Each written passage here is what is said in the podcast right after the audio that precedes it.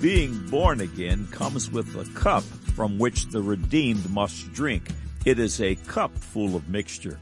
Psalm 75 8 For in the hand of the Lord there is a cup, and the wine is red. It is full of mixture, and he poureth out of the same. But the dregs thereof, all the wicked of the earth shall wring them out and drink them. In God's hand is a cup full of mixture. Jesus speaks of this cup in John chapter 18 verse 11 in reference to his upcoming mocking, torture, and cruel crucifixion. Then said Jesus unto Peter, Put up thy sword into the sheath. The cup which my Father hath given me, shall I not drink it? As Jesus ministered the Last Supper, he said, the following concerning the cup God has in his hand, a cup from which we must also drink. Matthew 26, 26 through 28. And as they were eating, Jesus took bread and blessed it and brake it and gave it to the disciples and said, Take, eat, this is my body. And he took the cup and gave thanks and gave it to them, saying, Drink ye all of it. For this is my blood of the New Testament which is shed for many for the remission of sins. The cup in the hand of the Lord is full of mixture.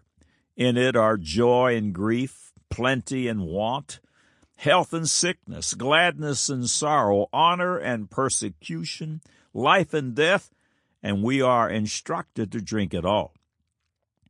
In the place called Gethsemane, Jesus prayed to his Father concerning this cup in Matthew 26, 39. And he went a little farther and fell on his face and prayed, saying, O my Father, if it be possible, let this cup pass from me. Nevertheless, not as I will, but as thou wilt. Many times our desire is to avoid the bitter parts of the cup, even as our Christ, who surely was tried in all ways as we are, but we are directed, drink ye all of it. This cup that appears to contain good and bad is converted to praise and thanksgiving by the all powerful weapon of the saints, childlike faith, where even death itself is swallowed up by victory. 1 Corinthians chapter 15. But death must come to us all in regard to our loved ones and our own lives also. It's in the cup that's full of mixture but also is Romans 8:28. And we know that all things work together for good to them that love God, to them who are the called according to his purpose. We turn the cup into thanksgiving with simple childlike faith. The wicked, those who reject the cross of Christ, also have a cup from which to drink. A description of their cup is found in Revelation 14:10 the same shall drink of the wine of the wrath of God, which is poured out without mixture into the cup of his indignation, and he shall be tormented with fire and brimstone in the presence of the holy angels and in the presence of the Lamb. There is no mixture, only wrath, and certainly no childlike faith to convert it. Are you born again? Do you yearn for the cleanness of a blood washed soul? Would you like the power to destroy all Satan's bondages? Would you love to have the power to become a son or daughter of God and to be able to turn the mixture in your cup to continual praise? Consider these beautiful verses. 1 Thessalonians 5:18. In everything give thanks, for this is the will of God in Christ Jesus concerning you. Philippians 4, 6, and 7. Be careful for nothing, but in everything by prayer and supplication with thanksgiving, let your requests be made known to God, and the peace of God, which passeth all understanding, shall keep your hearts and minds through Christ Jesus. Born again, born a second time, this time of the Spirit of God, is where the glory of the faith begins. Use your mustard seed of childlike faith. You have it. Use it now. You must drink of a cup, the choice of which cup is yours. Click on the Further with Jesus for childlike instructions and immediate entry into the kingdom of God. Do it right now. We'll wait for you here. Now, for today's subject. God said, Matthew chapter 5, verse 18, For verily I say unto you, till heaven and earth pass, one jot or one tittle shall in no wise pass from the law, till all be fulfilled. God said, Proverbs chapter 35 and 6, Every word of God is pure. He is a shield unto them that put their trust in him. Add thou not unto his words, lest he reprove thee, and thou be found a liar. God said 2 Timothy 3:16, all scripture is given by inspiration of God and is profitable for doctrine, for reproof, for correction, for instruction in righteousness. Man said, if the Bible is true, I'm in a heap of trouble. So I simply choose not to believe, no matter how strong the argument. I love my sin. Now the record.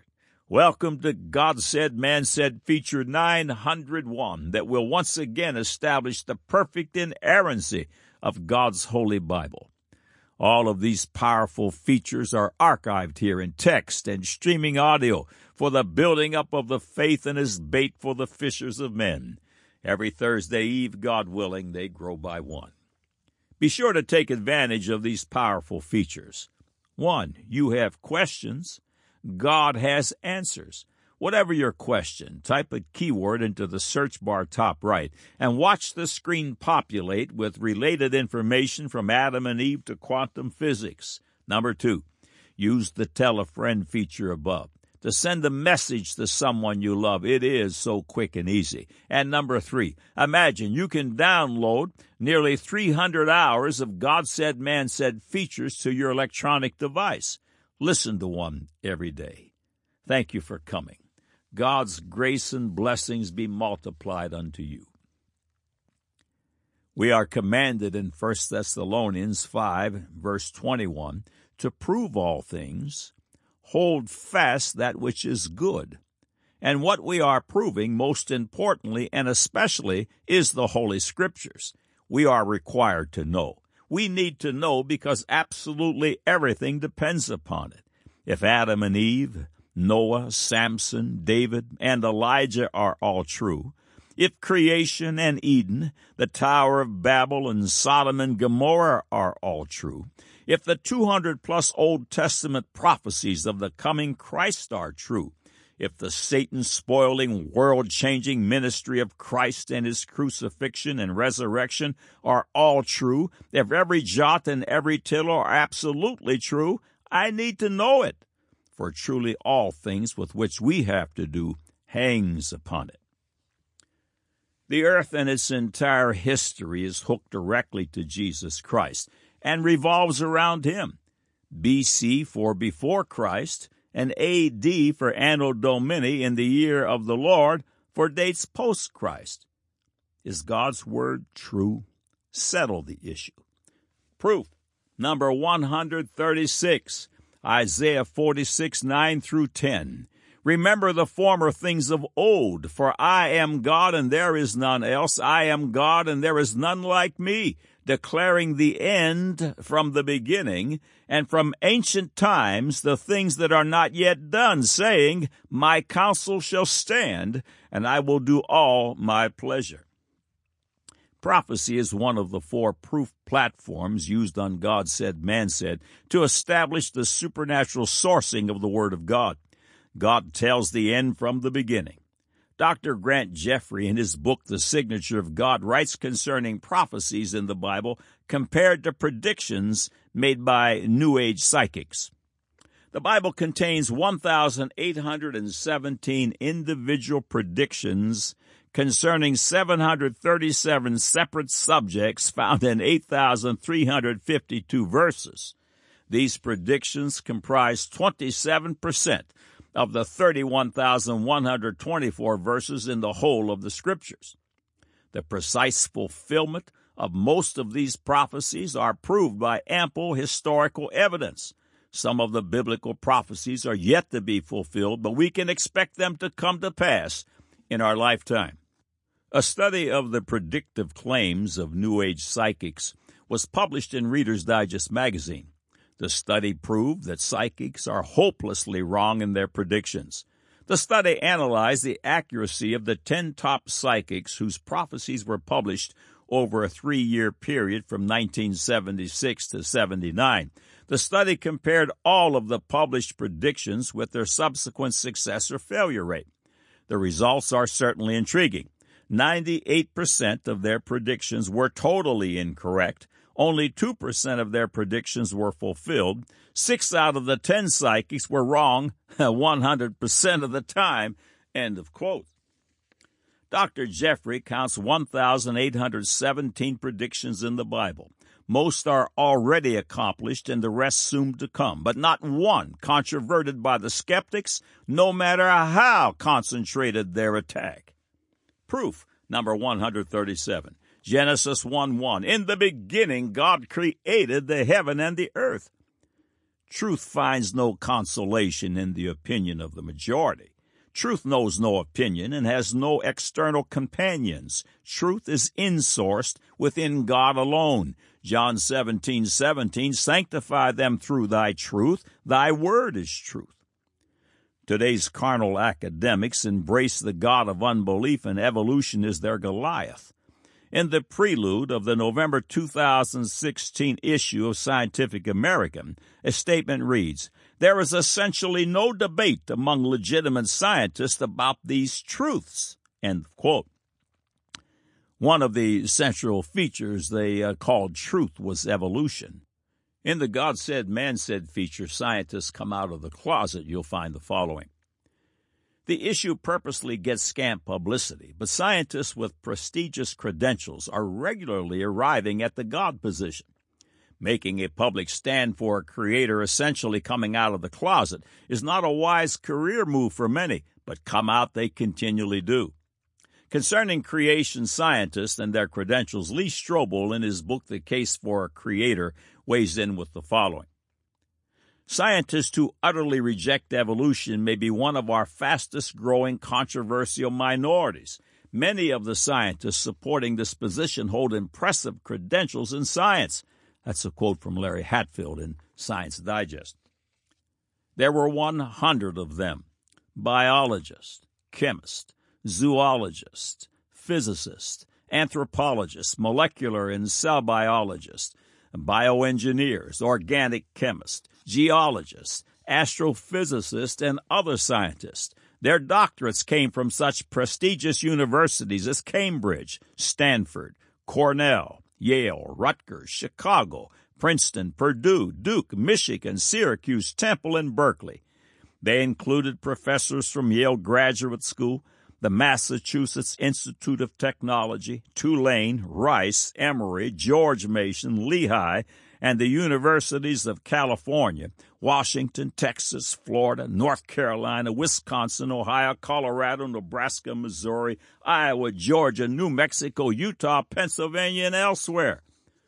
Among them was the director of the Center for Computational Quantum Chemistry and scientist at the Plasma Physics Lab at Princeton, the National Museum of Natural History at the Smithsonian Institute, the Los Alamos National Library, and the Lawrence Livermore Laboratories. And they wanted the world to know one thing they are skeptical. After spokespersons for the public broadcasting system's seven part television series Evolution asserted that all known scientific evidence supports Darwinian evolution, as does virtually every reputable scientist in the world, these professors, laboratory researchers, and other scientists published a two page advertisement in a national magazine under the banner, A Scientific Dissent from Darwinism. Their statement was direct and defiant. We are skeptical of claims for the ability of random mutation and natural selection to account for the complexity of life, they said. Careful examination of the evidence for Darwinian theory should be encouraged. End of quotes. Proof number 138, Genesis chapter 6, verse 15. And this is the fashion which thou shalt make it of. The length of the ark shall be three hundred cubits, the breadth of it fifty cubits, and the height of it thirty cubits. Thousands of years before man begins to understand the mystery of life, he finds God has already staked out his position Consider the following information found in Grant Jeffrey's book, The Signature of God. In 1609, at the port of Hoorn in Holland, biblically minded Christian shipbuilders created the ship after the same pattern Noah followed in constructing the ark. The inspired dimensions of Noah's ark more than 4,500 years ago are 300, 50, and 30. And this is the fashion which thou shalt make it of. The length of the ark shall be 300 cubits, the breadth of it 50 cubits, and the height of it 30 cubits. The length of a perfectly stable ocean going vessel should be six times the width. The Lord specified to Noah at a time when no one had ever even seen a ship that the perfect proportions for a stable vessel were thirty, five, and 3. Today's shipbuilders design ocean liners following similar proportions. These design specifications are recognized globally as the ideal dimensions to optimize a ship's stability in the ocean. This knowledge from the Bible revolutionized European shipbuilding in the last few centuries, saving countless cargoes and thousands of lives. By 1900, virtually every large ocean going vessel was built according to these proportions. End of quote. Oceanic engineers have discovered that a sea-going vessel after the dimensions of the ark would be nearly impossible to capsize. Proof 139, Leviticus 17, verse 14. For it is the life of all flesh, the blood of it is for the life thereof. Therefore I said unto the children of Israel, Ye shall eat the blood of no manner of flesh, for the life of all flesh is the blood thereof. Whosoever eateth it shall be cut off. When God's word weighs in on any matter, it is inevitably the perfect truth, and he does this regularly in his Holy Bible and does it thousands of years before today's medical science begins to understand why. The biblical declaration that life is in the blood is an excellent example. Several excerpts from the book GOD Experiments, written by Gary Schwartz, PhD, follow, but a short list of the doctor's credentials first. Gary E. Schwartz, PhD, is a professor of psychology, medicine, neurology, psychiatry, and surgery at the University of Arizona and director of its Laboratory for Advances in Consciousness and Health.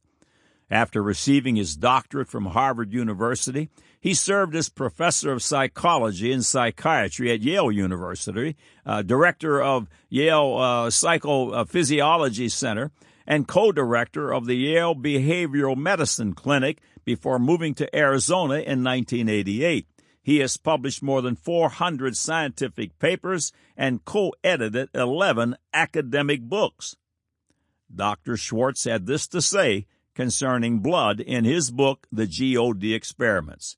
In the case of the body, for example, every cell is nourished by the blood. The energy and all the chemicals and other materials within the body are mixed within this living liquid to various degrees. And this goes further. It's not just materials and energy that are carried by the blood.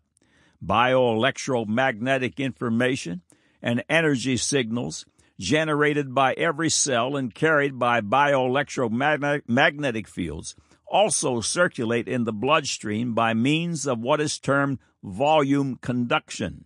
The resulting info energy material mixture, the whole of the blood, which contains all of the body, is continuously circulated back to every cell within the body. End of quote. Leviticus 17:14, authored by God approximately 3500 years ago, was insider knowledge of the blood, proprietary to the creator alone. Proof number 140, Psalms 22:11 through 18. Be not far from me, for trouble is near, for there is none to help. Many bulls have compassed me, strong bulls of Bashan have beset me round. They gaped upon me with their mouths as a ravening and a roaring lion. I am poured out like water, and all my bones are out of joint. My heart is like wax, it is melted in the midst of my bowels. My strength is dried up like a potsherd, and my tongue cleaveth to my jaws, and thou hast brought me into the dust of death. For dogs have compassed me, the assembly of the wicked have enclosed me. they pierced my hands and my feet. I may tell all my bones. They look and stare upon me. All the world and its universe revolves around Jesus Christ, the Lord of glory. Even the terrible punishment of the Roman crucifixion was invented for the fulfillment of biblical prophecies concerning the coming Messiah, the King of the Jews, and Savior of all that would believe upon his name. Several paragraphs follow from Lee Strobel's book, The Case for Christ. Mr. Strobel, an investigative reporter, is interviewing renowned physician Alexander Metherell, MD, PhD. The subject the doctor discussed was the crucifixion of Jesus Christ and the reliability of the biblical account. Dr. Metherell mentioned that the crucifixion was so barbarous and terribly painful that a new word was coined just to describe it. That word was excruciating which literally means out of the cross.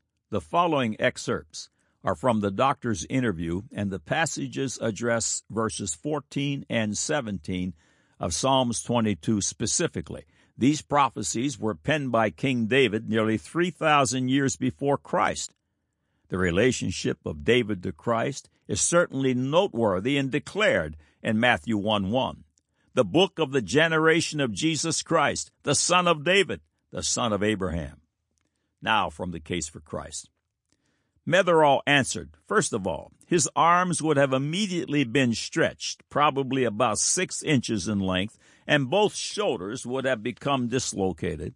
You can determine this with simple mathematical equations. This fulfilled the Old Testament prophecy in Psalms 22, which foretold the crucifixion hundreds of years before it took place and says, My bones are out of joint. Even before he died, and this is important too, the uh, hypovolemic shock would have caused a sustained rapid heart rate that would have contributed to heart failure, resulting in the collection of fluid in the membrane around the heart called pericardial effusion, as well as around the lungs, which is called pleural effusion. Why is that significant? because of what happened when the Roman soldier came around and being fairly certain that Jesus was dead, confirmed it by thrusting a spear into his right side. It was probably his right side, that's not certain, but from the description it was probably the right side between the ribs. The spear apparently went through the right lung and into the heart. So when the spear was pulled out, some fluid, uh, the pericardial effusion and the pleural effusion came out. This would have the appearance of clear fluid like water, followed by a large volume of blood, as the eyewitness John described in his gospel. End of quote. Several other prophecies of Christ and his crucifixion have been and will be covered as we continue in this series. God's word is true and righteous altogether, every jot and every tittle. We need to know it. Everything depends upon it everything. God said, Matthew chapter 5 verse 18, For verily I say unto you, till heaven and earth pass, one jot or one tittle shall in no wise pass from the law, till all be fulfilled. God said, Proverbs chapter 35 and 6, Every word of God is pure. He is a shield unto them that put their trust in him. Add thou not unto his words, lest he reprove thee, and thou be found a liar. God said 2 Timothy chapter 3 verse 16, all scripture is given by inspiration of God and is profitable for doctrine, for reproof, for correction, for instruction in righteousness. Man said, if the Bible is true, I'm in a heap of trouble. So I simply choose not to believe, no matter how strong the argument. I love my sin. Now you have the record.